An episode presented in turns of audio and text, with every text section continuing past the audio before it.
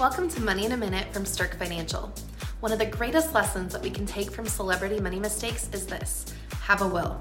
Prince didn't have a will because he didn't trust legal professionals, but in not having a will, it left his entire estate at the mercy of legal professionals who ultimately had to decide everything that happened, not only with his money, but with his legacy, his songs, his poetry.